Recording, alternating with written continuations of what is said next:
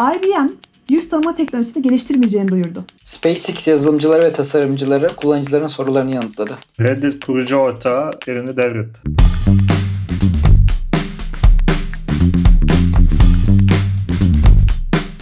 Aposto Teknoloji Podcast'in yeni bölümünden herkese merhabalar. Ben Hande Gülsert.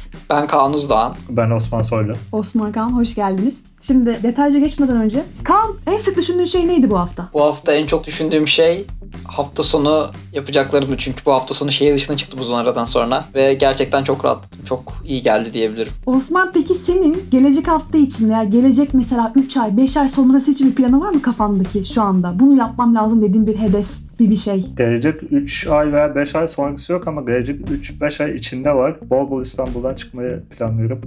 Ee, Ben de hafta sonu İstanbul'dan çıktım. Çok iyi geldi ve mümkün olduğu kadar tekrarlanması gereken bir aktivite. Yıldınız ikiniz de İstanbul'dan. Belli ki. Bu haftaki iki odağımızın özetini hemen vereceğim size öncelikle. Ee, bu haftaki ilk konuşacağımız odağımız siyasi gündemin tam ortasında kalan sosyal platformları konuşacağız. Twitter'ın karşısındaki Facebook tavrını konuşacağız. Bir sonraki odağımız ise konuk yazarımız Naime Aydan'ın yazdığı Google'a açılan milyar dolarlık davadan bahsediyor olacağız. Ama şimdi bunların öncesinde haberlerimiz var. Haberlerin detaylarını paylaşacağız sizinle. Ama önce sponsorumuzdan bahsedelim. Bugün Aposto Teknoloji size Türkiye'nin en yüksek hacimli dijital varlık işlem platformu Paribu sponsorluğunda ulaşıyor. Kripto para yatırım süreçlerini %100 Türkçe hale getiren ve 7 gün 24 saat Türk lirası ile işlem yapmayı olanaklı kılan Paribu, hızlı, güvenli altyapısıyla ve kolayca işlemler yapmayı mümkün kılan arayüzüyle çekimsel kullanıcıların kripto paralara dair soru işaretlerini ortadan kaldırıyor. Paribu'nun yarının dünyası bu çağrısına dair ayrıntılı bilgi için bugünkü sponsorumuz kanalına bakmayı unutmayın. Çok teşekkürler ve hemen haberlerimizin detaylarıyla devam ediyoruz.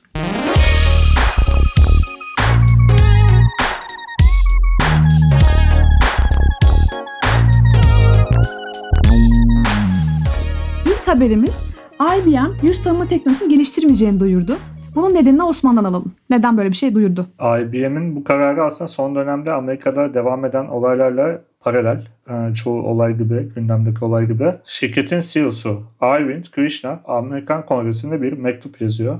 Bu haftanın başında önemli bir yüz tanıma teknolojisi geliştiricisi olan IBM'in e, artık böyle bir altyapı, e, yazılım geliştirmeyeceğini söylüyor. Bunun için şirketin kendince haklı sebepleri var.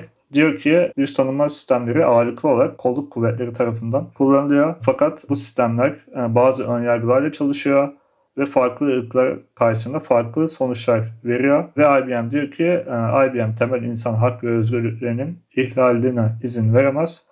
Bu yüzden bütün bu yüz tanıma teknolojisi ARGE'mizi ve ürün gamımızı durduruyoruz. Ben burada kişisel bir yorum yaparak çok da samimi bulmadığımı itiraf etmek istiyorum bu haberi. Çünkü mesela belli bir teknolojinin arkasında kalıp diğer firmalara nazaran belli bir teknolojide arkada geride kalıp sonra hayır ben bunu bilerek yapmayı tercih etmiyorum durduruyorum. Çünkü bunun da sebebi insan haklarının ihlaline karşı çıkıyor oluşum.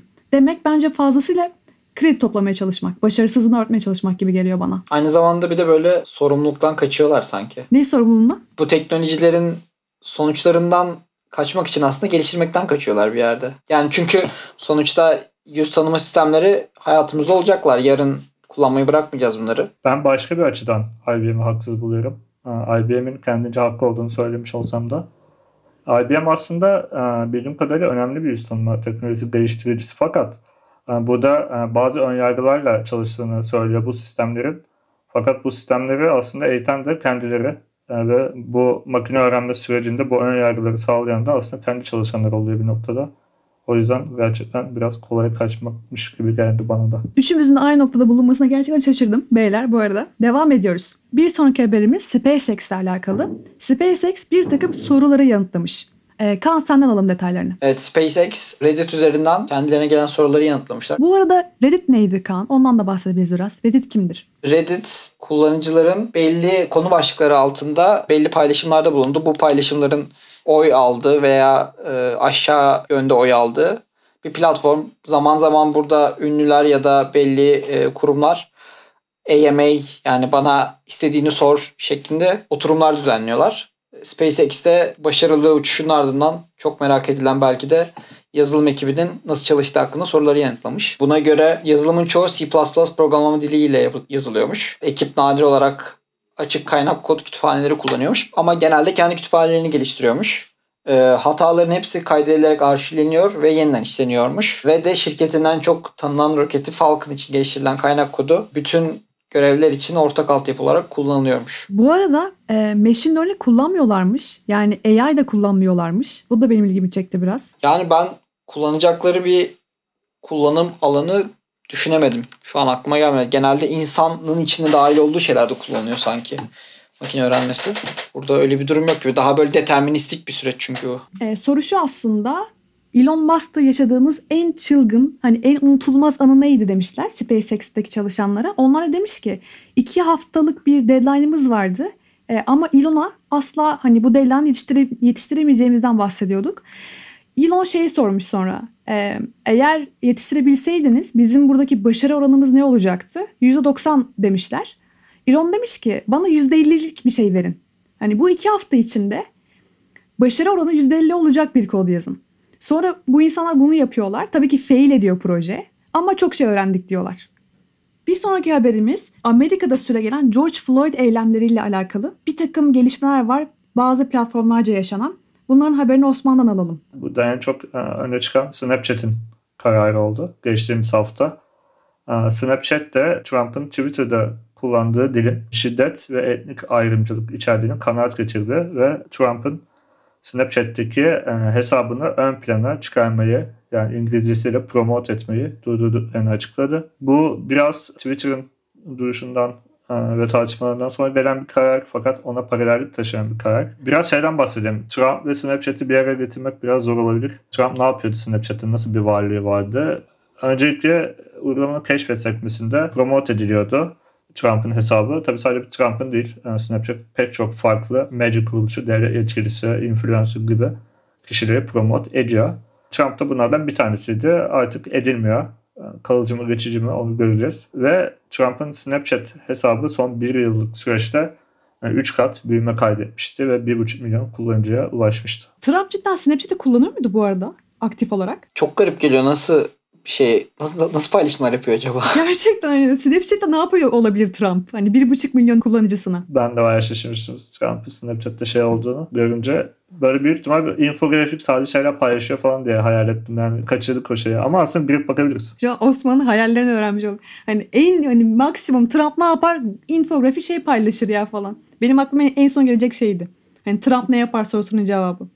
Infografik biraz fazla şey geldi. Yani şey yapmayacağını düşünüyorum böyle köpek arttırılmış, gerçek, arttırılmış gerçeklik filtresiyle. Bilmiyorum Trump gerçi bu yani hiç belli olmaz. Aynen. Ha, ikinci bir e, öne çıkan nokta da yine George Floyd protestoları ve ırkçılık tartışmaları kapsamında e, Reddit'in kurucusundan e, gelen bir karar oldu.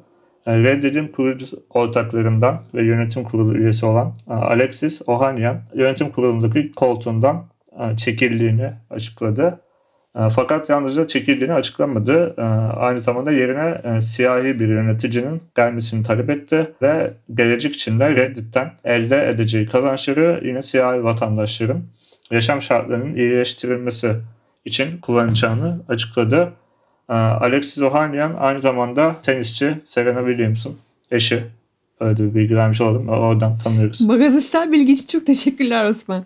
Üçüncü bir e, enteresan gelişme de Google Docs pek çok işbirliği sürecinde e, iş yaparken aslında e, pek çoğumuzun kullandığı bir web aracı. Fakat e, Docs bu süreçte protesto sürecinde farklı bir işlevi daha edinmiş gözüküyor. Protestocular Google Docs üzerinden yani geniş çaplı bir işbirliği ağı kurmuş durumdalar. Docs üzerinden ırkçılıkla ilgili kitapları veya başka insanların bağış yapabilecekleri kurumların listelerini e, birbirleriyle paylaşıyorlar. Peki neden Google Docs'u kullanıyorlar? E, İki tane önemli çıkan nokta var. E, Öne çıkan. Bunlardan ilki Google Docs'un anonim bir şekilde de edinebiliyor veya görüntülenebiliyor olması. İkinci noktada çok yüksek bir düzenleme imkanı, e, farklı düzenleme araçları sunabiliyor olması. Docs'un da bu amaçla kullandığını görmüş olduk 2020 yılında. Teşekkürler Osman. Şimdi o zaman ilk odak noktamıza geçebiliriz bence.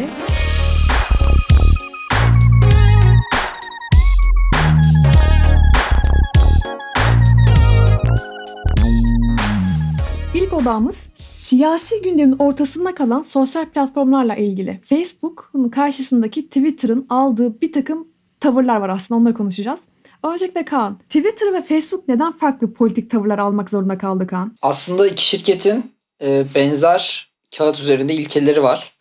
E, fakat pratikte farklar meydana geliyor bir süredir. İlk önce bir ne olduğuna bakalım. Senin de dediğin gibi. Geçtiğimiz hafta e, önce Trump'ın posta ile oy kullanmada hile yaşanacağı ifadeleri konusunda bir fark yaşandı.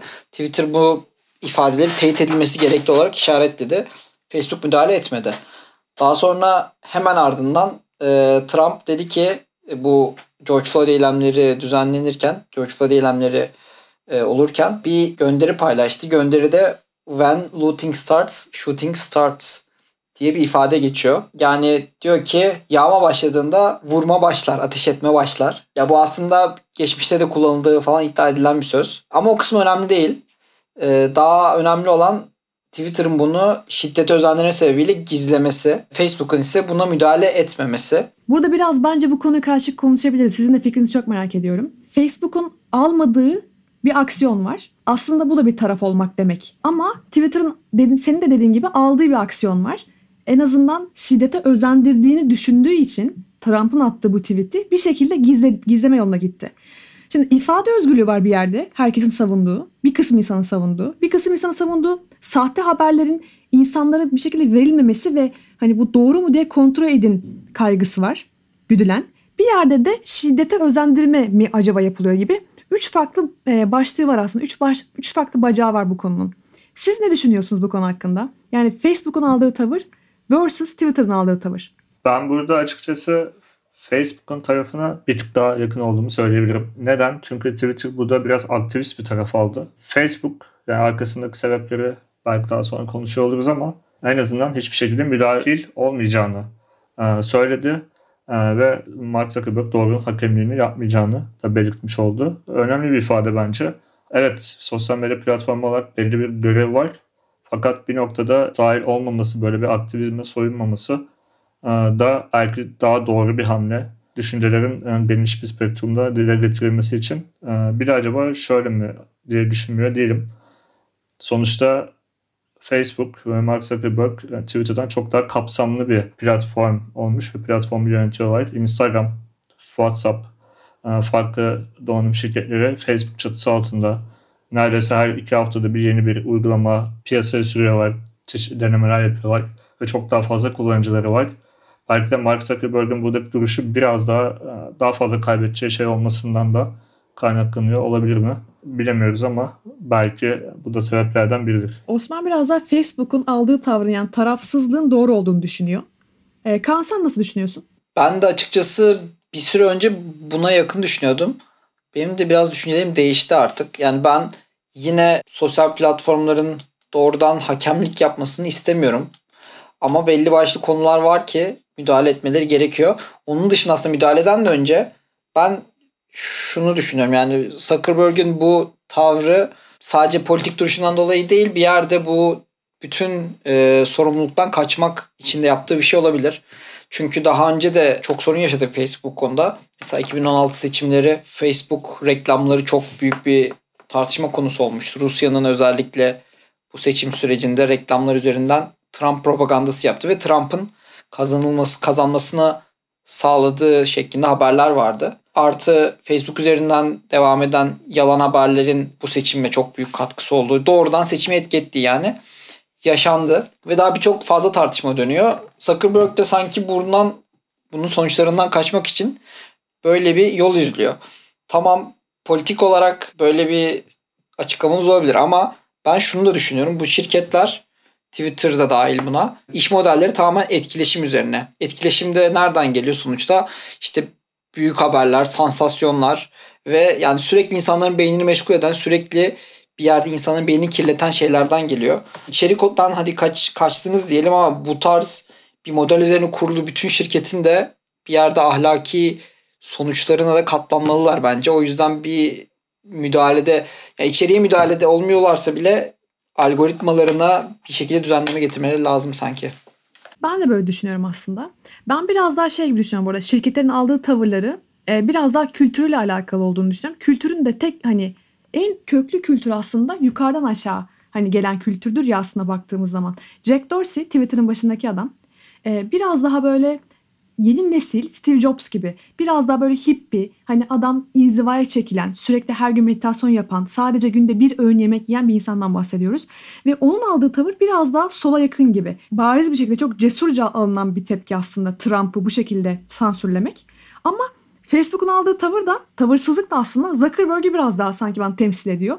O biraz daha böyle robotik, soğuk falan hani kuralları olan, siyah ve beyaz olan bir adam ve şey diyor hayır ben burada bu şeyi almayacağım. Hani bu yetki bende değil ve ben insanların haber alma özgürlüğünü veya insanların işte konuşabilme özgürlüğünü etkilemek istemiyorum falan. Hani ben editoryal yetkimi kullanamam, böyle bir şey yapamam demesi hani tarafsızlığı aslında aslında bir taraf olmak. Yani çoğu insan da bunu söylüyor. Hani e, Zuckerberg'in tarafsızlığı da bir taraf olmak. Ama günün sonunda yani ne Facebook ne Twitter ama gerçekten insanlar var benim gözümde. Yani Jack Dorsey, e, Zuckerberg, Trump. Çünkü şunu da biliyorum, şunu da okumuştum bir yerde. Trump'la Zuckerberg telefon konuşması yapıyorlar bu olaylardan sonra. Ve en sonunda Zuckerberg hani bu kadar çok şey yaşanıyor ve günün sonunda iki adam telefonla konuşuyor. Yani aslında her şey iki insana bakıyor. Ve o yüzden ben böyle platformun bilmem neyim. Ben orada aslında Osman'a katılıyorum. Çok büyük platform. Kaybedeceği çok şey olabilir. Ama her şey eğer iki adamın telefonla konuşmasına bakıyorsa bence zaten hani o sınırlar aşılmış demektir. Hani biraz bir yerde sorumluluğun var ve tarafını göstermen gerekir gibi düşünüyorum ben de. En son burada ufak bir e, yorum ve belki hani bir model e, söylemek gerekirse yani Zuckerberg'in kaybedecek çok şey olması zaten yapacağı şeyleri e, meşru kılmıyor. E, fakat e, burada Kaan'ın hani algoritmalarda belki farklı düzenlemelere gidilebilir dediği noktada benim aklıma acaba şöyle bir model olabilir mi e, geldi. Yani Zuckerberg bilgiye müdahale etmek istemiyor. Dorsey bilginin doğru olmadığını, doğru bilginin bu olduğunu yönlendiren bir e, tutum içinde. O zaman Zuckerberg belki şunu yapabilir. Doğru bilgi bu diye fact checking koymaz. Trump'ın veya herhangi birinin paylaştığı içerik hakkında farklı iki perspektifi de kullanıcısına sunup aradan çekilebilir. Çünkü her kullanıcının idrak yeteneği, değerlendirme yeteneği vardır. Yani belki burada farklı görüşleri bir arada onları sunup hani doğru budur değil. Böyle bir görüş var Trump'ın diyor. Bir de böyle bir görüş var. Yorumu size bırakıyorum. Tarzı bir yaklaşım içinde olabilir. Böyle bir şey de olabilir. Ee, ama zaten büyük ihtimalle Zuckerberg bir değişikliğe gidecek. Geçtiğimiz haftada bayağı tepki çekmiş. Örneğin kendi çalışanları bir grev düzenlemişler bir günlük. Bunun üzerine belli üst düzey yazılım geliştiriciler istifa etmişler. Zuckerberg de geçen hafta bu yayın politikalarının bir gözden geçireceğini kabul etmiş. Bakalım nasıl bir değişiklik yapacaklar. Peki bir sonraki odamıza geçelim.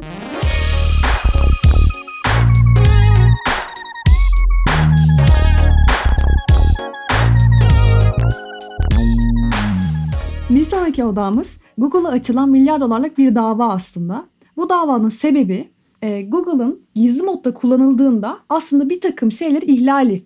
Şimdi öncelikle Osman şundan başlayalım. Gizli modu kullanmak ne demektir? Kullanıcılar Google'da gizli modu kullanınca nelerini gizlemiş oluyorlar? İngilizcesiyle incognito mod, Türkçesiyle gizli mod. Belki de Google Chrome'un en çok öne çıkan, en çok tanınan ve bazı durumlarda en çok tercih edilen e, özelliklerinden bir tanesi. Ama gizli modda Google Chrome kullanıcıya ne vaat ediyor? Biraz ondan bahsedelim. Öncelikle gizli modda yapılan taramalarda aynı cihazı kullanan başka biri o taramaları e, ve tarama geçmişini, göz atma geçmişini göremiyor. Aynı zamanda gizli mod sekmesi açıldığında e, bir forma girdiğiniz bilgiler, tarayıcıda dönen, internette dönen çerezler, site verileri yalnızca o sekme e, aktifken hatırlanıyor ama gizli moddan çıkıldığında yani incognito sekmesi kapandığında tamamen siliniyor. Sizin internet e, tecrübeniz sadece o sekmede kalmış oluyor ve e, bir daha en azından Google'ın e, vaat ettiği üzere e, ulaşım yapamıyoruz bu bilgilere. E, incognito modun en çok öne çıktığı nokta da bu. Yani bu şekilde verinin gizliliğini sağlaması, kısa bir e, zaman dilimini hapsetmesi ve bir daha herhangi bir yerde bunu kaydetmeden kullanıcıdan silmesi. Anladım. E, peki bu dava ne zaman, nerede açılmış? Kim açıyor davayı Google'a? Dava çok yeni. Bu ayın başında e, Kaliforniya'nın e, San Jose şehrinde açılıyor. Üç davacı bir hukuk firması aracılığıyla bir şikayet veriyorlar ve Google'a bazı iddialar yöneltiyorlar. Ee, ne bu iddialar? Ee, davacılar diyor ki Google gizli modda kullanıcı verilerini e, kesinlikle almadığını, saklamadığını ve paylaşmadığını iddia ediyordu. Fakat bu yanlış. E, Google bu verileri kaydediyor ve üçüncü partilerle paylaşıyor.